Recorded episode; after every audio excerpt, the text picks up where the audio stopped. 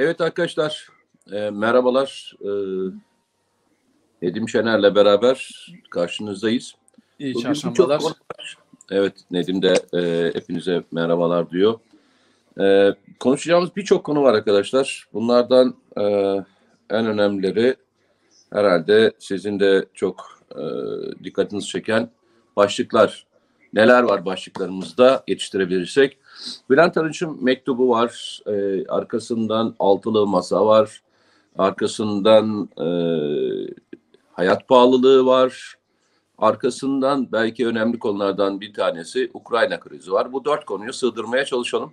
Mesela bir tane İstersen- şey koyabiliriz. Bu Ne HDP, şimdi bu HDP'nin e, bu altılı masa meselesinde Zaten Ee, içinde o var zaten. ha, içinde Hani- tamam tamam Ha, güzel. güzel. Onu onsuz, HDP'nin son bir aşaması onsuz var. bir evet. altılı masa. E, Allah nasıl yani? Nasıl yani? Na- ne diyorsun sen Nedim? Tamam peki. Yani, ayıp ediyorsun şimdi. Evet, e, kambersiz düğün olur mu? Olmaz haklısın. Okey. Hadi bakalım o zaman. E, Bülent Arınç'la başlayalım. Sana sözü bırakıyorum. E, Tabii, Bülent şimdi- Arınç'la ilgili mevzuya sen gir istersen. Şimdi ne zaman e, bir e, FETÖ meselesi olsa e, bu konularda bir kanaat önderi olarak safını da çok önceden belirlemiş kişi e, damadı FETÖ'den tutuklandı, yargılandı. İşte bir şekilde tartışmalı bir şekilde veya bir tartışması oldu. Beraat kararı aldı. İşte istinaf onadı ama işte yargıtay aşaması falan var. O sürede damadına sahip çıkması. Çünkü FETÖ'nün derneğinde yönetici işte 700'den fazla FETÖ yöneticisiyle telefon konuşmaları olan var. Bankası hesabı falan var. Yani tipik e, FETÖ iltisakını gösteren bir sürü delil var ama mahkemeler böyle bir karar da verdi ve o süreçlerde Bülent Arınç bir rol oynadı işin gerçeği. E, şimdi yine cübbemi alıp giy- giyeceğim dediği bir süreç var. Sonrasında 15 Temmuz olunca da bana ahmak diyebilirsiniz dediği gibi kendine kendine uygun bir tanım yaptı. Ee, çok tartışıldı biliyorsunuz. 15 Temmuz'dan sonra da efendim pompacı benzin istasyonunda pompacılık yapan bir galiba mahkeme üyesi, danıştay üyesi miydi neydi? Öyle birinden bahsetti. Evine temizliğe gelen bir bir eski e, KHK ile atılmış bir görevliden bahsetti. İçi yandığını falan anlattı. En son ya bunların hepsi bir bir sicil aslında. Bugün de e, daha doğrusu iki gün önce de yine e, bir Manisa'da FETÖ'nün e, esnaf yapılanmasından e, 84 yaşında birisi e, tutuklanmış zamanında 15 Temmuz'dan sonra ve bu kişi e, sağlık e, sorunları yaşamış. Zaten yaşı 84. 32 defa hastaneye falan çıkartılmış falan. İşte yani o süreçler sonra cezası ceza yargılama sırasında tahliye edilmiş. Cezası onanınca tekrar cezaevine alınmış. E, cezaevinde de galiba e, rahatsızlık yaşamış. Sonra hastaneye kaldırılmış. Korona tespit edilmiş. Orada da vefat etmiş. E, şimdi bunun üzerine tabii Bülent Arınç bir mektup yayınladı tekrar kamuoyuna. İşte bunun bu olayın arkasına e, bu FETÖ ile mücadele konusunda içinde ne kadar şey varsa dökmüş oraya. Ben size faydalı olamadım falan filan diye. Şimdi tabii Fethullahçı terör örgütünün mensupları aşağılık yaratıklar e, ölülerin arkasından nasıl hakaretler ettiğini biliyoruz.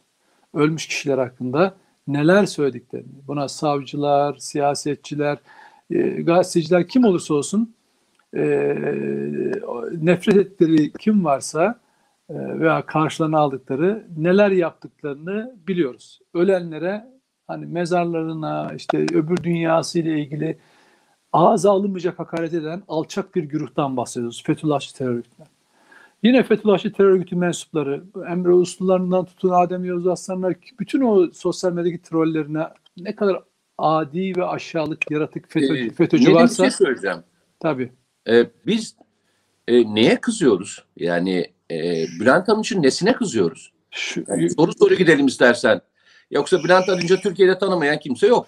şöyle Neyine kızıyoruz? Yani Kızmıyorum. sen daha doğrusu sen Kız- neyine kızıyorsun ne, kızmıyorum ben. Ben sadece bir e, bu milletin içinden bu milletin evladı olarak yerini FETÖ'cülerden yana değil e, tamamen şehit olanların yanında e, konumlandırmış bir insan olarak sadece bir karşı cevap veriyorum. Asla kızgınlığın falan yok. O rolünü oynuyor. Aynen dediğin gibi.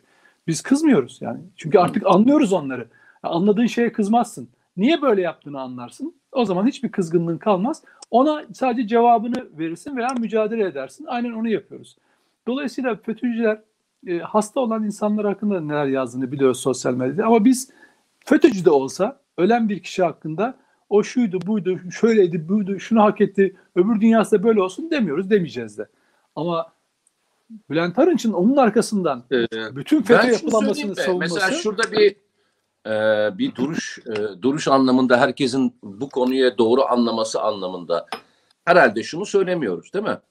Yani e, hasta olan bir insanın e, cezaevinden cezaevinde ölmüş olmasından cezaevinde ölmüyor, hastanede duyması gibi bir Hayır, durum olamaz herhalde değil mi? hayır, zaten onu Ya buradan bu söylemiyoruz. konuşmadan bu çıkmıyor. Yani Hayır, öyle demiyoruz. zaten. Buradaki e, konunun adının çok bir e, net anlaşılması adına e, O kişiyi- çerçeve çizelim istersen. Tabii.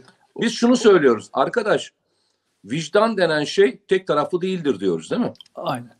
Vicdan denen şey e, herkese e, uygulanan eşit bir muameledir. Evet. Yani zaten içine duygularını karıştırıyorsan buna vicdan demezsin. Yani duygularını karıştırdığın yerin adına vicdan denmiyor.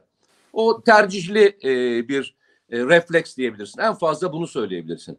Bizim hani e, belki senin üstünden e, ısrarla e, yazılarında ben de televizyon programlarına seninle beraber çıktığımız her yerde söylediğimiz şey şuydu. Keşke bu vicdanın onda birini Tabii. Kuddisi okur.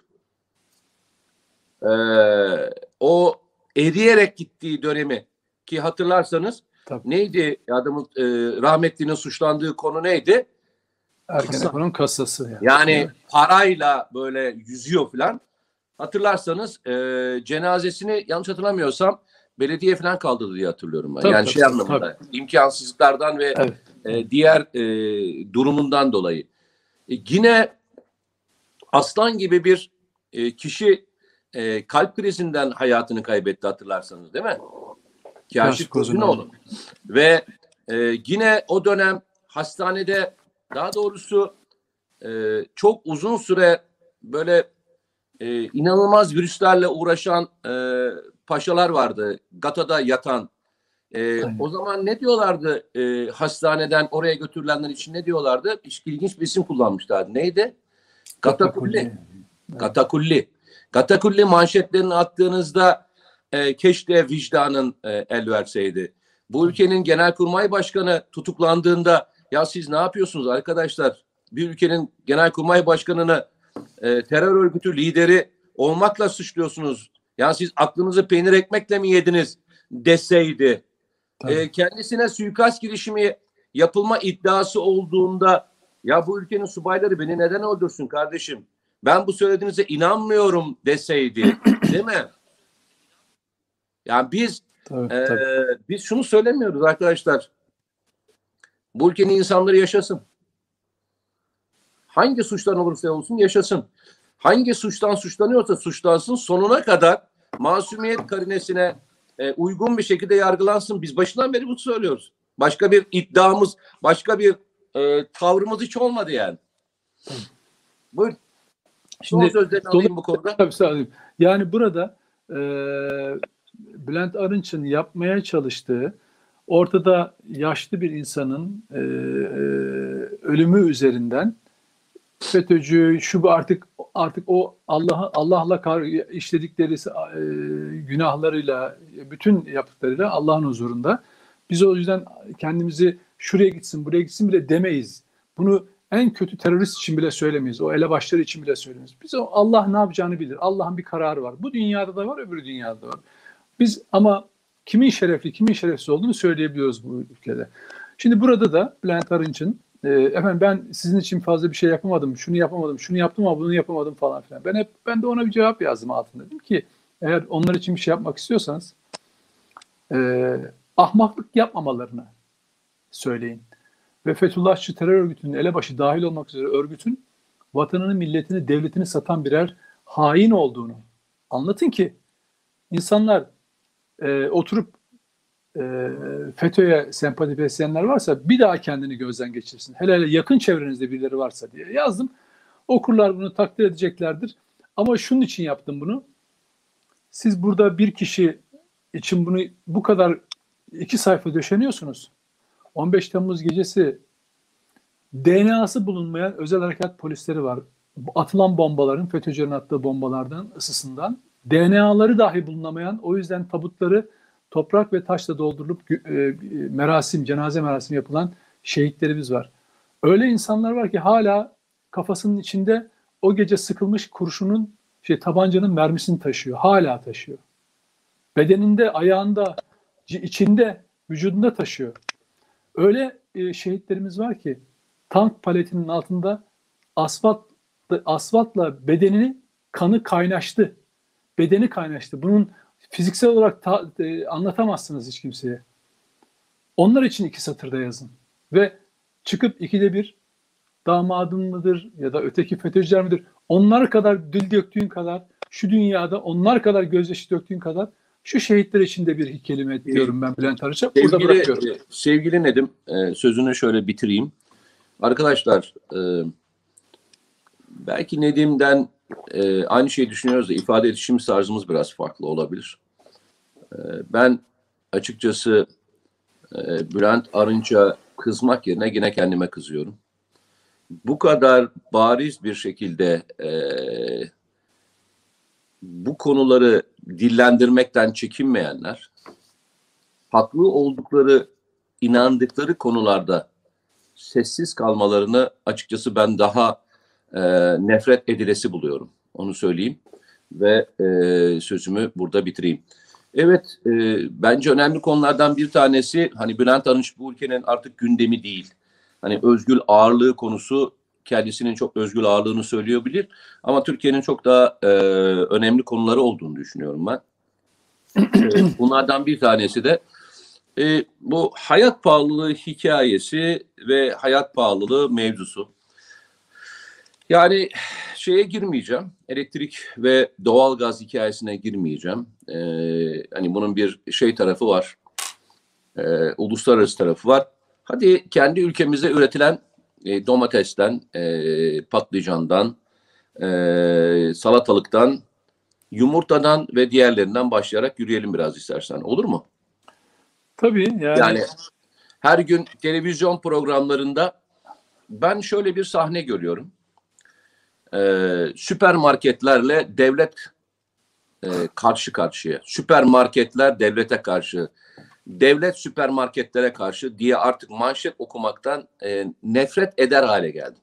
Evet. Yani e, hani yani bir bir tuhaflık var yok mu ya arkadaş bu bu yani burada bir tuhaflık yok mu size de tuhaf gelmiyor mu süpermarketler e, na, nasıl bir yerler ki Türkiye'deki bütün hayat pahalılığının e, şeyi olabiliyorlar odak noktası olabiliyorlar yani süpermarketlere devlet söz geçiremiyor mu? Hani şöyle bir duruma mı geldik? Devlet o kadar aciz ki süpermarketler ne isterlerse yapabiliyorlar. Devlet de seyrediyor mu? Çünkü artık bu kadar çok tekrarlandın ki bu konu. E, ben, bende de böyle bir algı oluşmaya başladı. Süpermarketler devlete karşı, devlet süpermarketlere karşı. Ya e, bakın bir konuyu bu kadar çok işlerseniz yanlış algılar ve yanlış e, yerlere doğru gidersiniz. Hani suçu süpermarkete atar gibi yaparken açıkçası devleti aşağı çektiğimizin farkında mıyız? Yani sözünüzün geçiremediğiniz, e, bir şey yapamadığınız, e, yaptıklarınızla ortaya bir tablo koyamadığınız bir noktaya doğru geldiğimizin farkında mısınız? Devlet yüzde yedi KDV indiriyor.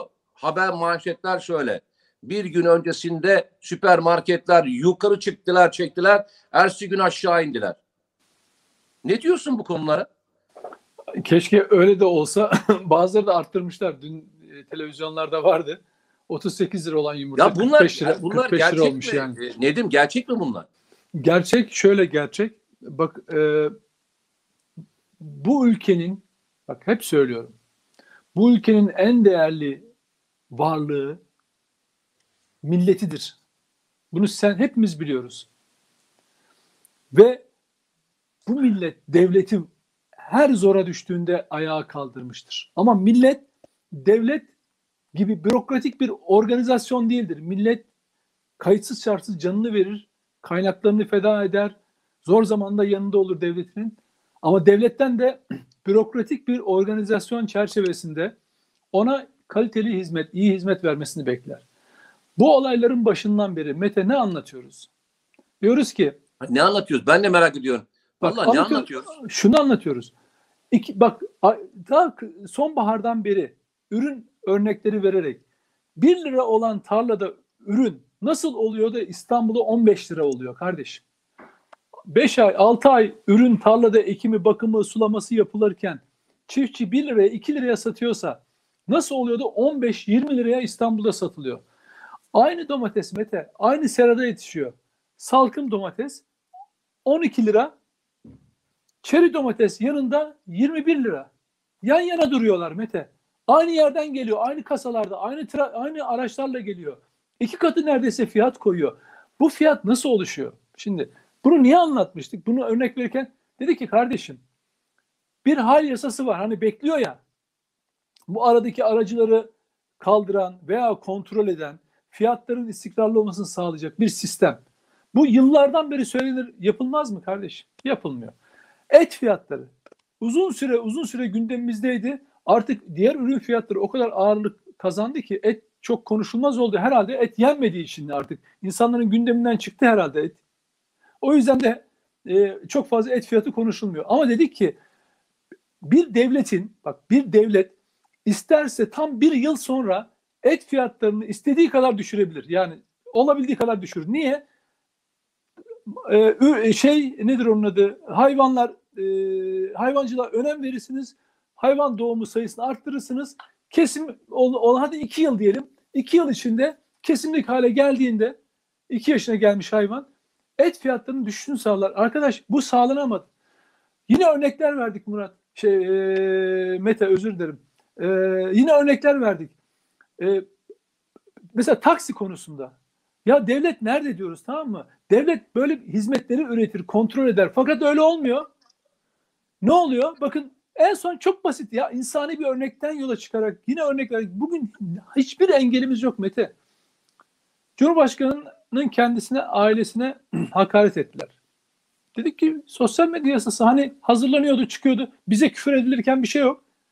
Biz hakkımızı aramaya çalışıyoruz orada burada mahkeme köşelerinde.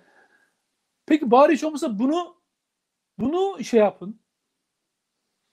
Hayır arkadaş o da çıkmıyor. Peki ben devletten ne bekleyeceğim? Elektrik konusunda. Bak konuşuyoruz günlerden beri diyoruz ki kamulaştırma, devlet falan filan. Dün Devlet Bahçeli de söyledi. Devletleştirme falan filan diye laflar etmeye başladı bak. Doğrusu bu dünyada böyle örnekleri var. Amerika'da gibi ülkelerde örnekler var. Gelişmiş ülkeler bu konuya stratejik önem veriyorlar. Dolayısıyla insanlar bu millet devletinden bir hizmet bekliyor. Bak kaliteli hizmet bekliyor. Yakışan hizmeti bekliyor. Şimdi siz ama ne oldu biliyor musun devlette? Sabah yine birisiyle konuşuyordum. Bir iş adamıyla falan. Herkes bir kişiye bakıyor. Cumhurbaşkanı Erdoğan'a bakıyor. Onun vereceği tepkiye bakıyor. Şimdi Ya Ee, devlet dediğiniz organizasyon bu marketler kontrol edemez mi? Bir fiyat istikrar kurulu yok mudur ya da fiyat istikrarı dikkate alınmaz? mı? Alınmıyor kardeşim. şimdi İş karıştığında Mete özür dilerim. Tamam diyeyim. İş karıştığında hani bu çatışma anında artık hani siz askeri deyimlerle nereye ateş ettiğini bilmeyenler oluyor ya tak tak tak tak sağa sola sola. Böyle bir ortalık karışıyor. Çata çata çata çata. İşte şurada böyle burada böyle senin sorduğun soru gündeme geliyor. Ya kardeşim hakikaten devlet bu kadar aciz mi? Evet bu görüntü altında aciz görünüyor. Beş tane market zincirine, hal e, kabzı mallarına, taksicilere, e, efendim başka e, e, lobilere diş geçiremiyor kardeşim. Diş onun ama onların dişleri, bu lobilerin dişleri halkın sırtına geçmiş durumda kanlarını emiyor. Devlet de oturup seyrediyor bu anlamda kardeşim. e, devlet demeyelim yani e, yani ben devlet diye başladım ama e, sonuçta bununla ilgili e, bir Bürokrasi siyasi, diyebilirsin. pa- siyasi parti var, hükümet ediyor. E, bununla ilgili bakanlar var ve Cumhurbaşkanlığı sistemi var ki yani Cumhurbaşkanlığı sistemini niye e, lanse edilmişti? Çok hızlı karar alma mekanizmaları diye lanse edilmişti değil mi? Evet. Ee, şimdi ya ben şunu anlamakta ısrarla hala anlay anlayama anlayamıyorum. Anlam anlamak için de elimden gelen bütün gayreti gösteriyorum. Bak enerji hikayesi biraz karışık hikaye. Gerçekten karışık hikaye. Ee, o yüzden hani e, üretim maliyeti ve diğerlerini bildiğim için bir şey söylemiyorum. Ağzımı açmıyorum. Devlet sübvanse ederek bunu karşılamaya çalışıyor. Ya arkadaş adam diyor ki ya ben domatesi 2 liraya 3 liraya mal ediyorum diyor. Benden 3 liraya alıyorsunuz tarlada diyor. Yani şöyle düşün elektrik fiyatı e, 3 lira. Yani üretici elektriği 3 liraya üretiyor. Tamam mı? E, ve elektrik sana 21 liraya satılıyor. Devlet e, burada mesela millet ne yapardı e, sence Nedim? 3 liraya alınmış Elektriği 21 liraya satsa ne yapar diyorsun saklı. Değil mi? İsyan ederdi yani. E diyorsun ki ya, ya arkadaş siz hasta mısınız? Dün e, Tevfik Göksu'yu seyrediyorum. Diyor ki e, İGDAŞ e, işte devletten aldığı e, doğal gazı yüzde 21 mi yüzde 23 mi üzerine koyup satıyor. Bu büyük fahiş fiyat falan diyor şimdi Tevfik Göksu. Yüzde 23. Yüzde 23. Ya üstad ben sana bir şey söyleyeceğim. 3 liralık domates. Ee, sen 21 lira mı dedin? Dün arkadaşlar 30 lira görenler var. 30 Yani lira görenler ben var. Pazardan bahsediyorum. Tabii tabii. Hadi 21 lira diyelim. Market, Yani Yok, marketlerde 700. de var yani 30 tabii tabii var var. Yani yüzde 700 değil mi? Öyle oluyor değil mi aşağı yukarı? Aynen aynen tabii abi. Tabii. Yüzde 700 ya. Yüzde 700 kardeşim ya. Ya, ya biriniz gelin. Yani anlatın hepimiz şey mi olsak, e, ara- aracı falan mı olsak, bu işleri falan bıraksak mı? Nedim? Ne yapsak? Yani mesela şöyle örnek Hani vereyim. dünya hani Türkiye'de işte sanayici böyle şeyle çalışıyor. Hani onu buluyor, mal alıyor, pazarlama yapıyor, onu yapıyor, bunu yapıyor. Üretiyor, fabrikada binlerce işçi çalıştırıyor, krediler çekiyor filan. Kaç lira kazanıyorsun diye soruyorsun şeye, fabrika sahibine. Yani yüzde on beş kazandığımda helal olsun diyorum diyor. Aynen, tabii Yüzde on beş. Abi yüzde yedi yüz ya. Tabii. Ya yüzde yedi yüz kardeşim ya. Bu aradaki bu fark ne kardeşim ya? Tabii. Hani şunu anlamakta zorlanın, zorlanın diye uğraşıyorum arkadaşlar. Yani İnegöl'de bir mobilya 10 bin liraya mal ediliyor. İstanbul'a geliyor mobilya 70 bin lira oluyor. Ya böyle bir mantık var mı? Yani böyle bir mantığı kafanız alıyor mu arkadaşlar ya? Almıyorsa bunu da almasın ya. Yani bunun fiyatı 3 lira 20 lira falan cebinizden çıkan çok önemli gibi görmüyorsunuz ama ya bu hayatın gerçekliğiyle ala- ay- aykırı bir durum ya. Aynen. Ya bir, yani bir, bir açıkça söylüyorum. Yani bu görüntü beni gerçekten açık rahatsız etmeye başladı ya. Ya gerçekten rahatsız ediyor. Kardeşim süpermarketse çözün. Değilse de süpermarketin üzerine atmaktan vazgeçin bu suçu ya. Geçen gün seninle beraber miydik Masum Bey'le konuşurken? Ee, bu hikayeyi konuşurken kesilen cezalarla ilgili bir şey söylemişti. Hatırlıyor musun? Çıkaramadım tam olarak. Hani dedi ya e, ne olacak ki dedi kesilen ceza önemli değil ki dedi. On dedi Ha onun fiyatı yansıtıyor dedi. Tamam. yok gider Geçen olarak da gösteriyor dedi yani. gösteriyor. Tabii tabii. Onu vergiden Fatura- düşüyor dedi. Sen istediğin Aynen, kadar aynen. ceza kes gibi bir şey söyledi. Ben Tabii, de ağzım açık kaldım böyle yani. kanunen, Nasıl kanunen, dedim? Evet kanunen ka- kabul edilmeyen karşılıklar olarak dedi zaten. Ee, Ya o zaman- gider olarak yazıyorsunuz ve şeyden düşüyorsunuz onu. Doğrudan Vergiden, vergiden, düşüyorsunuz. de o zaman e, cezanın Tabii. cezanın ne anlamı kaldı ki? Yine cezayı ben ödüyorum. Hani Aynen. ilginç olan şey değil mi? Ben şunu anlamadım. Adamı cezalandırıyorsunuz. Cezanın maliyetini ben mi ödüyorum şimdi? Evet, aynen öyle oluyor. Ya arkadaş yani bunu Masum Bey biliyor. Masum Bey e, hani yılların adamı bunu şey bilmiyor mu? Şu andaki bürokratlar bilmiyor mu ya? Nedim bilmiyorlar. Ben ben gerçekten aklım böyle kalıyorum ya. Yani Masum Bey söylediğinde e, çöktüm kaldım biliyor musun? Nasıl yani dedim ya? Nasıl yani? Nasıl? Tabii. Ve biz buradan şey çıkartacağız öyle mi? Çözüm çıkartacağız. Bakın bir kez daha söylüyorum. 3 liradan 21 liraya gelenin hikayesini çözemezseniz bunun hikayesini topluma anlatamazsanız elektrik fiyatını hiç anlatamazsınız arkadaşlar ben size söyleyeyim yani. Elektrik Evet. fiyatı biraz daha karışık. Daha karışık. Daha karışık. Çözmek de çok zor. Ya arkadaşlar şunu gelin bir anlatın ya şu domates e, hani sen sen şey böyle bir espri mi yapmışsın? Domates salça oldu hikayesi. Evet. Ucuz Ya ucuz domates dem- ucuz domates arkadaşlar. ya. Yani Evet. bu nasıl bir hikayedir? Bu nasıl bir e, mevzudur? Bu mevzu nasıl bu kadar uzadı? Nasıl çözüm için kimse devreye girmez? Ya kusura bakmayın ben bir şey daha soracağım. Ya bu ülkede Tarım Bakanlığı diye bir bakanlık yok mu ya? Tarım Bakanlığı var ama o üretimle ilgili fiyat konusunda başka bakanlıklar e, devrede güven e, görevde.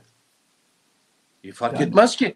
Tarım Bakanlığı sonuçta Tarım çiftçinin çiftçinin hakkını korumakla ilgili değil mi abi? Gibi şöyle üretim ayağı o kısımda Tamam üretim ama ayağı. Ben şimdi alıyorum. ürünlerin satıldığı söyleyeyim. yerler pazarlar ve işte market sistemi e, Sanayi ve Ticaret Bakanlığı görev alanında. Senin Ben şey için söylüyorum. mekanizması. Ben malı çıkarttım. Buraya kadar gelmesini sağlayacağım. Ve ben çiftçiyi koruyacağım değil mi? Ben çiftçiyi sen- koruyacağım değil mi? Ha. Şimdi Şöyle hayır. Çiftçinin korunması hikayesi şeyde bitti. İlk e, pa- tarladan çıktı, halden hale girdi ya. Artık ondan çıktı.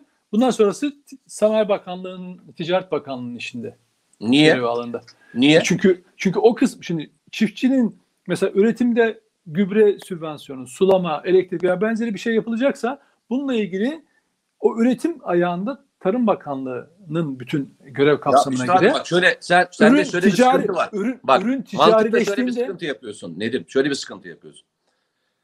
Üreticiyi korumanın en önemli aşamalardan bir tanesi üreticinin fiyatını doğru fiyata satabilmesini sağlamaktır. Sen üret üretimci üretimde gübreyi verdin. Dedin ki kardeşim ben senin gübreni sübvanse ediyorum. 15 liraya sübvanse ediyorum dedin. Ettin. Adam da üretim maliyetini hepsini yaptı. Onu yaptı, bunu yaptı. Her şeyi yaptı. Tamam, 2 liraya mal etti. maliyeti. evet. senin oraya gelip e, adam bunu 2 liradan almaya kalkarsa ve sen de bunu korumazsan sen şunu lira- söyleyeceksin? Daha hale gitmedi arkadaş. Bak daha hale çıkmadı mal. Daha Tamam. mal hale gitmedi. Mete bak şöyle bir şey söyleyeyim.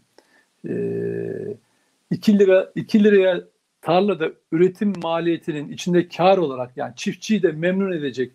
Hadi 2 lira, 2,5 lira, 3 lira diyelim. Bu fiyat çiftçiyi karşılıyor. Çiftçinin üretimini, yıllık şeyini karşılıyor. Bizim derdimiz şu değil. Ya bu 21 lira olan fiyat çiftçiye 15 lira olarak yansısın da 21 lira ben pazarda alayım. Böyle bir dert değil. Bizim Ya tartışmamız abi konu ben bir şey söyleyeyim. Benim 3 derdim de o. malı Ya bu Üç- kadar emek harcıyorsa bari para onun cebine gitsin kardeş. Şöyle de öyle olmuyor bak Mete. Ya keşke Biz onun cebine gitsin. Ro- bak bak Tarım ben başka kime ait? bak bir şey söyleyeceğim Ben Meteciğim. soruyorum soruyorum. Tarım kredi kooperatifleri kime ait? Şimdi tarım bak kooperatifçilik ayrı bir konu. Ya tarım kredi kooperatifleri kimlere Hocam, hangi şeye bağlı kontrolünde?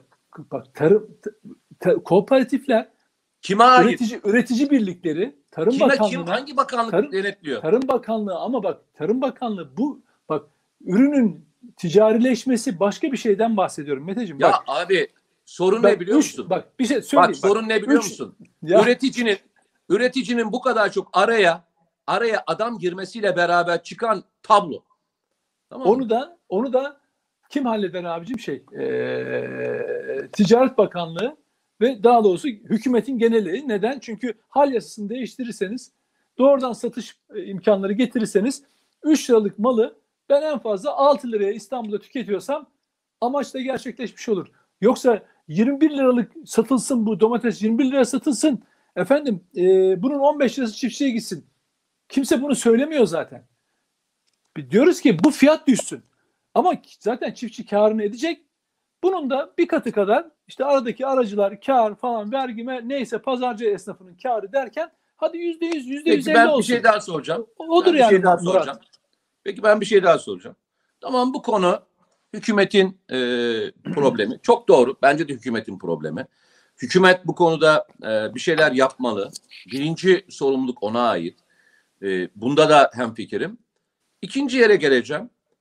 Yani e, birçok konuda e, yasa teklifi verenler veya bununla ilgili e, tasarılar sunanlar.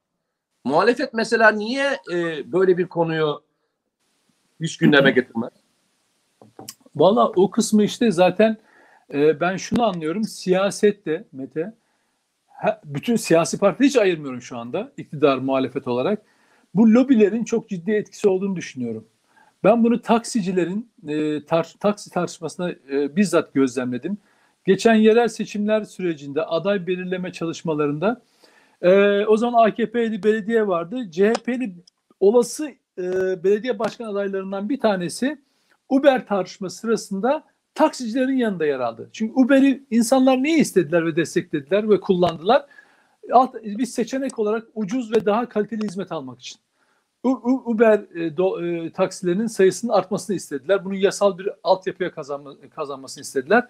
Ama o gün, bugün bak bugün C, e, CHP yönetimi taksi istiyor İstanbul'da. 5 bin 6 bin tane taksi plakası dağıtalım diye uğraşıyor, çırpınıyor. Ama o gün CHP'nin adayı, başka bir isimli tabii, e, adayların aday adaylarından bir tanesi taksici esnafıyla basın toplantısını düzenleyip Uber'e geçit vermeyeceğiz diyordu.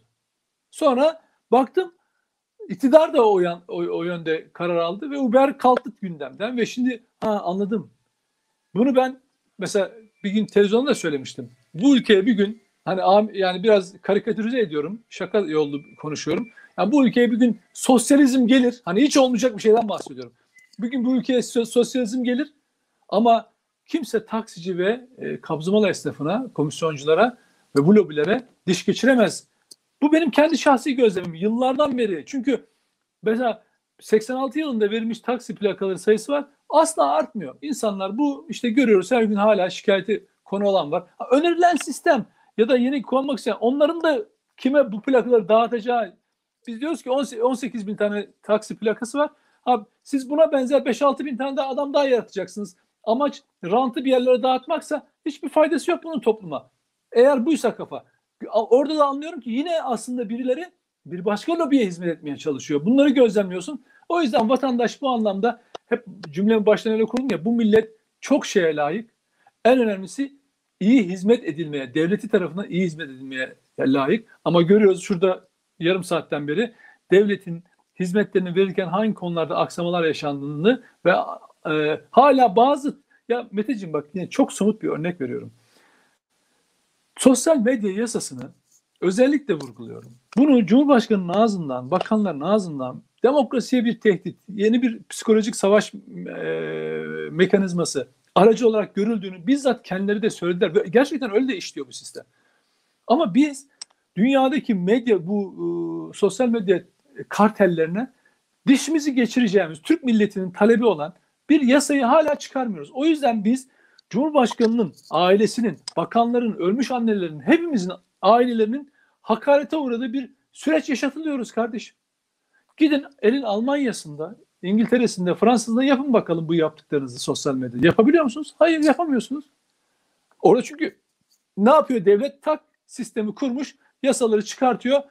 Diyor ki adam Almanya'nın menfaatine geçen gün işte oldu. Almanya Rus internet sitesini kapattı. Ülke menfaatlerine aleyhine çalışıyor diye. Ruslar da Almanlarınkini kapattı. Ya burada etki ajanından geçilmiyor kardeşim. Etki ajanından geçilmiyor. Alman ajansları, bir, bir şey İngiliz ajansları, Amerikan siteleri ya yapmadıkları haber hep içeriden Türk e, gazetecilerini bulmuşlar. Fonladıkları adamları bulmuşlar.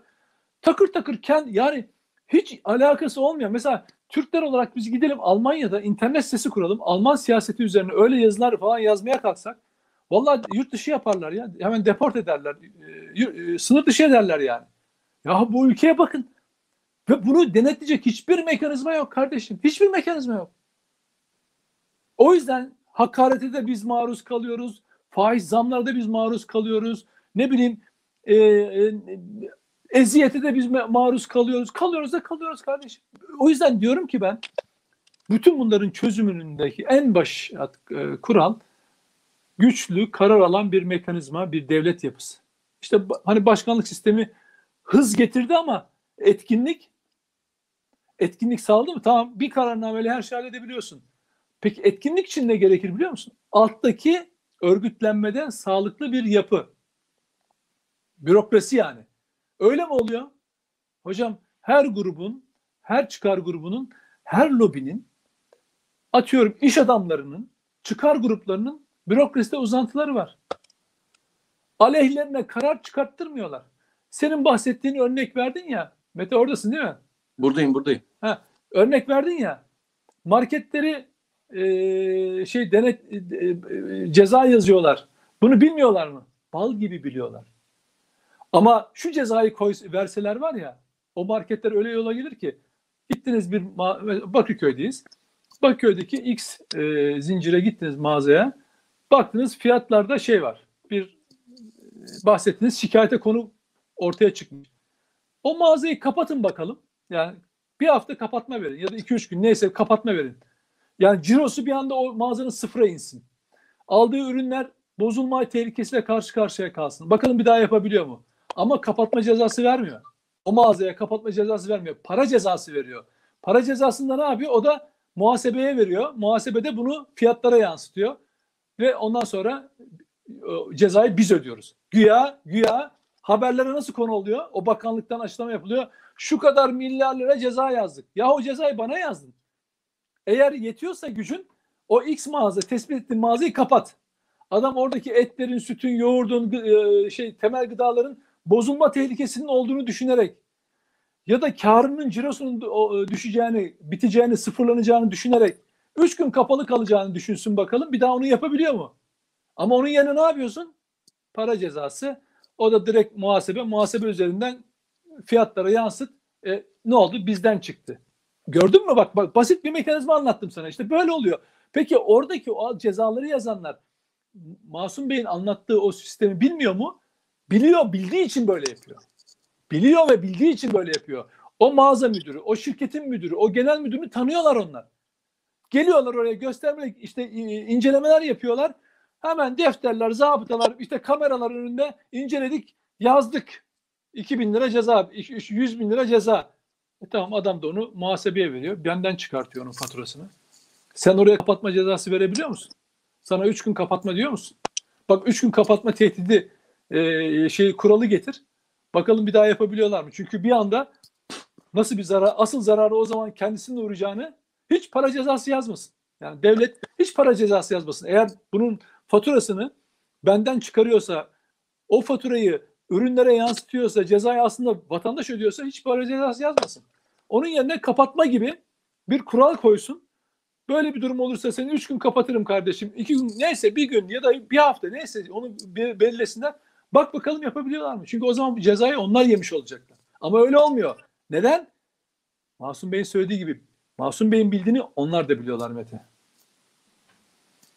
Valla ben artık her şeyi unuttum. Unuttuğumu düşünüyorum.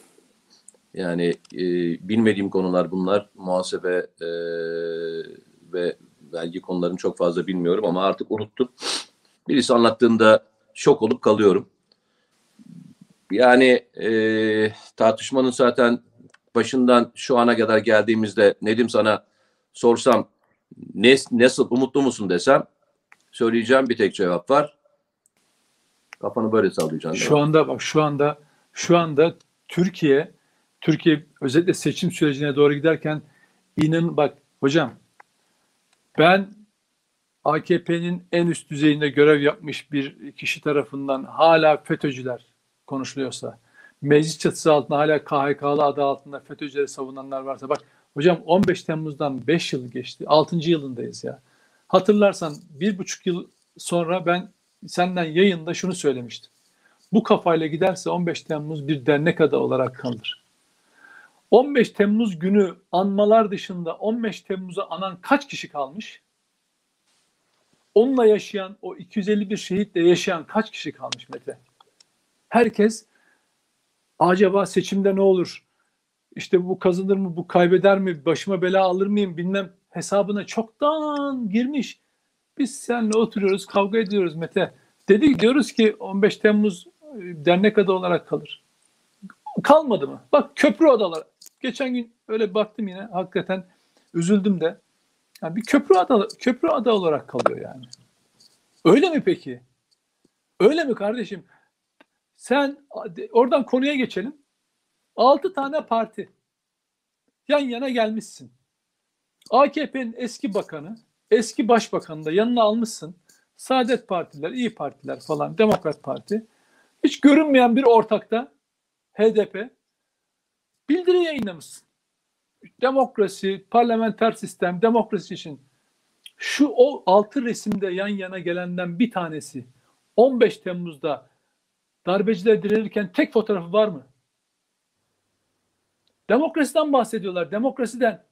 Demok Türkiye Cumhuriyeti kurulduğu günden beri Türklerin tarihinde bütün Türk tarihinde meclisleri hiçbir zaman düşman tarafından basılamamış. Çünkü orayı korumuşlar. Kurtuluş Savaşı'nda dahi Yunanlılar ilerlemesini devam ettirirken e, meclise meclise zarar gelmesin diye meclisin taşınması e, geriye doğru çekilmesi kararı dahi alınıyor ama düşman dahi oraya erişemiyor.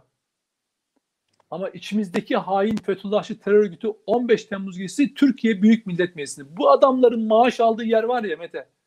Orayı bombaladılar. Orada oturanlardan birisi buna kontrollü darbe dedi.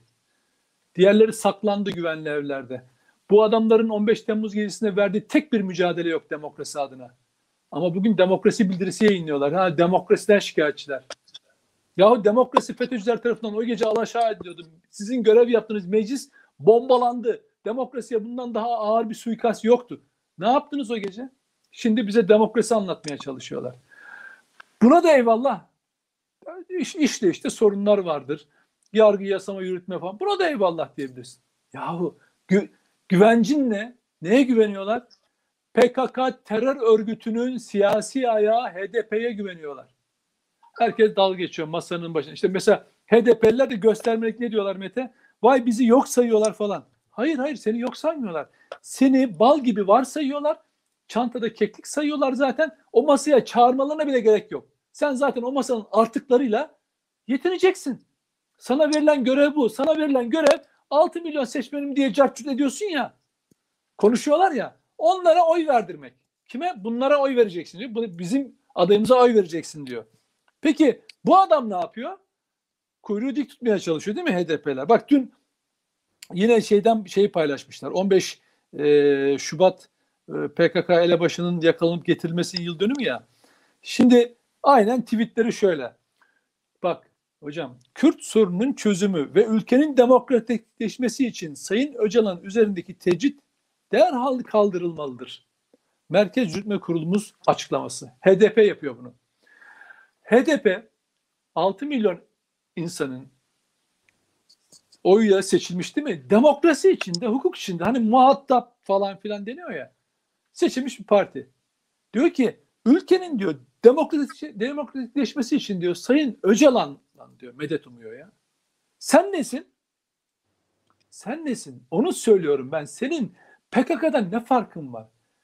PKK PKK'sız yapamazsın. Bunu o fotoğrafa giren altı parti de biliyor zaten. Biliyorlar ve o yüzden oraya aman diyorlar bize oy versinler de beraber görünmeyelim. Biz, bize bunu Sırrı Süreyya çok güzel anlatmıştı zamanında. Ya biz işbirliği yapalım ama görünmeyelim. Hani laf olur falan filan. Bak her iki taraf da Mete o altı partinin oluşturduğu blok ve HDP'de o kadar izzeti nefisten yoksun kalmışlar ki bu oyunu kendi seçmen kitlelerine oynuyorlar biliyor musun? Zaten karşı taraf yemiyor. Ama aa öyle deme. Şimdi burada HDP'nin fotoğrafını görsen ertesi günde şu açıklamayı yan yana koyduğun zaman biliyorlar ki o ittifaktan toz bile kalmaz ortada. Toz toz. Yani HDP'nin bak şöyle göstereyim size. Şöyle bakın. HDP'nin açıklaması arkadaşlar. Nerede Yok koydular bu? demin arkadaşlar koydular. Ha, koydular mı? Bak. Koydular. İşte şu. Burada diyor ki bakın bunu koydular bunu, koydular. Gördüler arkadaşlar. Bunu bunu niye bunu niye yapıyorlar?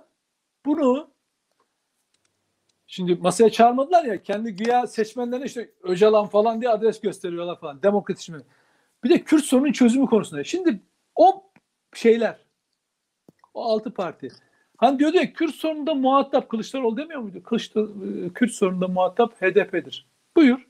Sen HDP'ye muhatap alıyorsun. Adam diyor ki hayır diyor bak Kürt çözümü ve ülkenin demokratikleşmesi için. Ya Mete bak sen, ben, bizi izleyenler, bu vatanseverler kendileriyle ne kadar gurur duysa. Bak ilk defa söylüyorum böyle bir şeyi. Ben hayatımda kendimin ne yaptığını bildiğim için kimsenin iltifatına ve eleştirisi beni çok fazla ilgilenmez. Ben kendimi zaten yeterince eleştiririm. Kendimi öz eleştiririm yani. Ben kendime acı çektirmeyi de bilirim bu anlamda yanlış yaparsam falan. Ama Allah'a bin şükürler ediyorum. Siz de Allah'a bin şükredin. Bunlarla yan yana düşmediniz hayatta.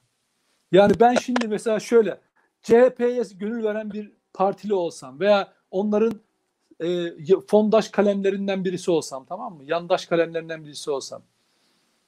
Ve benim CHP'li olsam, benim liderim de HDP'ye hala laflar etse, şey yapsa. Nedir onun adı? Yani görüşüyoruz, onları biz yok saymıyoruz falan dese. Ve bugün itibariyle yani 15 Şubat 2022 tarihi itibariyle saat 14.30'da HDP'nin attığı bu tweet'i önlerine koyar. Ağzıma geleni söyler. Oradan terk ederim orayı. Ve kendime de Nedim derdim ya. Sen nasıl nasıl bir hain bir adamsın? Sen nasıl bir hain adamsın? CHP iktidar olsun diye HDP'lilerle iş yan yana düşecekler diye bunları göremedin, bugünleri göremedin diye kendimden nefret ederdim biliyor musun? Bak kendimden nefret ederdim. Yani ben CHP'ye gönül vermiş olacağım. O partinin içinde olacağım. Benim genel başkanım HDP'yi ağzına alacak ve ben hani bırak daha önceki seçimlerde PKK'ların İmamoğlu, CHP güzellemesi falan filan sadece bunu görsem ben derim ki genel başkana ya hocam biz ne yapıyoruz ya? Ya biz ne yapıyoruz? Ya biz ne yapıyoruz? Biz bu Atatürkçü, Kuvayi Milliyeci bu tabana biz ne yapıyoruz? Ben neye sebep oluyorum arkadaş? Ben bir şeyin kokuşmasına sebep oluyorum derim ya. Yok arkadaş sesleri çıkmıyor arkadaş. Sesleri çıkmıyor. Niye biliyor musun? Çünkü sadece ölülerden ses çıkmaz Mete. Bunlar ölmüş hocam. Ruhları ölmüş. Peki. Bak Ee, bunların çünkü ölüler öl, sadece ölüler konuşmaz. Ölüler tepki vermez. İşte bunlar öyle, o hale gelmişler. Bunu şimdi HDP Kürt sorunun çözümü ve ülkenin demokratikleşmesi için Sayın Öcalan üzerindeki tecrit kaldırmalıdır derken bunu kendi tabanına mı söylüyor? Bunu kime söylüyor? Beraber iş tuttuklarına söylüyor. Muhatap kim burada? Bu. Hükümetin tec- tecridi kaldırmayacağı belli. Ama neye referans veriyor? Kürt sorunu ve demokratikleşme. Kim muhatap? Ö- Öcalan. Demiyor ki Kürt sorunu ve demokratikleşmesi için HDP görevi hazırdır demiyor. Bak böyle bir şey yok. Peki Öcalan. Peki Ukrayna Ukrayna sorununa giremeden e, bitirdik. E, olsun yine üç tane konuya girebildik. E, arkadaşlar kendinize iyi bakın. E, Allah'a emanet olun diyoruz. E, lütfen yaşanan süreçleri yalnızca vicdani olarak inceleyin. Ondan sonra kararınızı verin. Vicdani olarak. Vicdani. Başka hiçbir şey değil. Hani bazen akla bile gerek kalmıyor. Yaşanan süreçlere vicdani olarak baktığınızda bile eee, şey yaparız. Yani eee, süreçleri ilete, iletebiliriz. Eee, kendinize iyi bakın diyorum. Eee, bizden ayrılmayın. Süper Haber'den ayrılmayın. Eee, muhtemelen Cuma günü CNN'de olacağız eee, Nedim'le. O gün orada görüşmek üzere diyelim. Eee, Görüşürüz arkadaşlar. Sağ olun. Sağ olun. Sağ olun.